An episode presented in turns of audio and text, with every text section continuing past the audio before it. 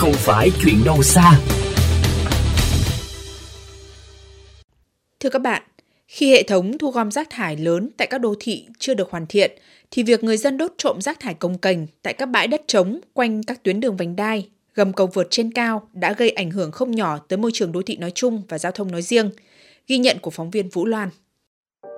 Anh Võ Văn Quý, một lái xe thường ngày qua khu vực cầu dậu trong các khung giờ cao điểm sáng cho biết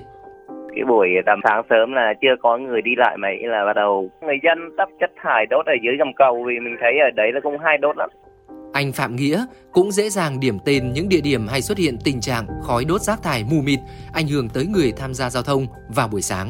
Khu vực chỗ ờ, gầm cầu vượt cầu dậu là một này, dưới chỗ ờ, gần xuống hết đường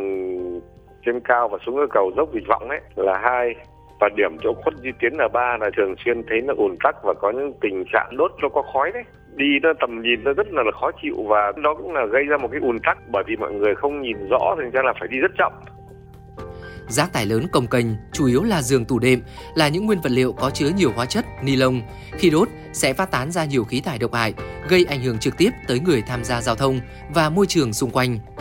Tiến sĩ Hoàng Dương Tùng, Chủ tịch mạng lưới không khí sạch Việt Nam, nguyên Phó Tổng cục trưởng Tổng cục Môi trường nhấn mạnh ảnh hưởng xấu từ việc đốt rác thải tại các điểm giao thông công cộng.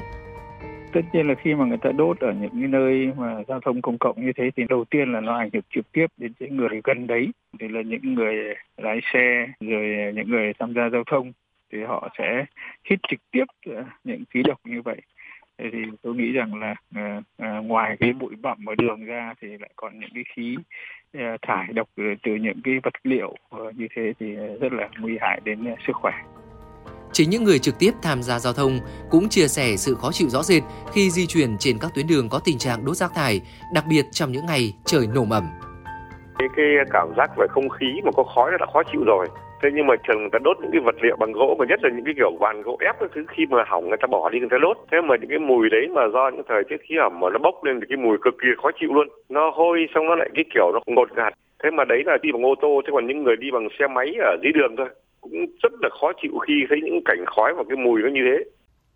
À, những lúc nó đốt nó bụi bặm và khuất tầm nhìn nên rất ức chế. Vì đường đường trên cao tốc độ thì cho phép 80 90 mà mình chỉ đi được 20 30 nên là đi rất khó chịu.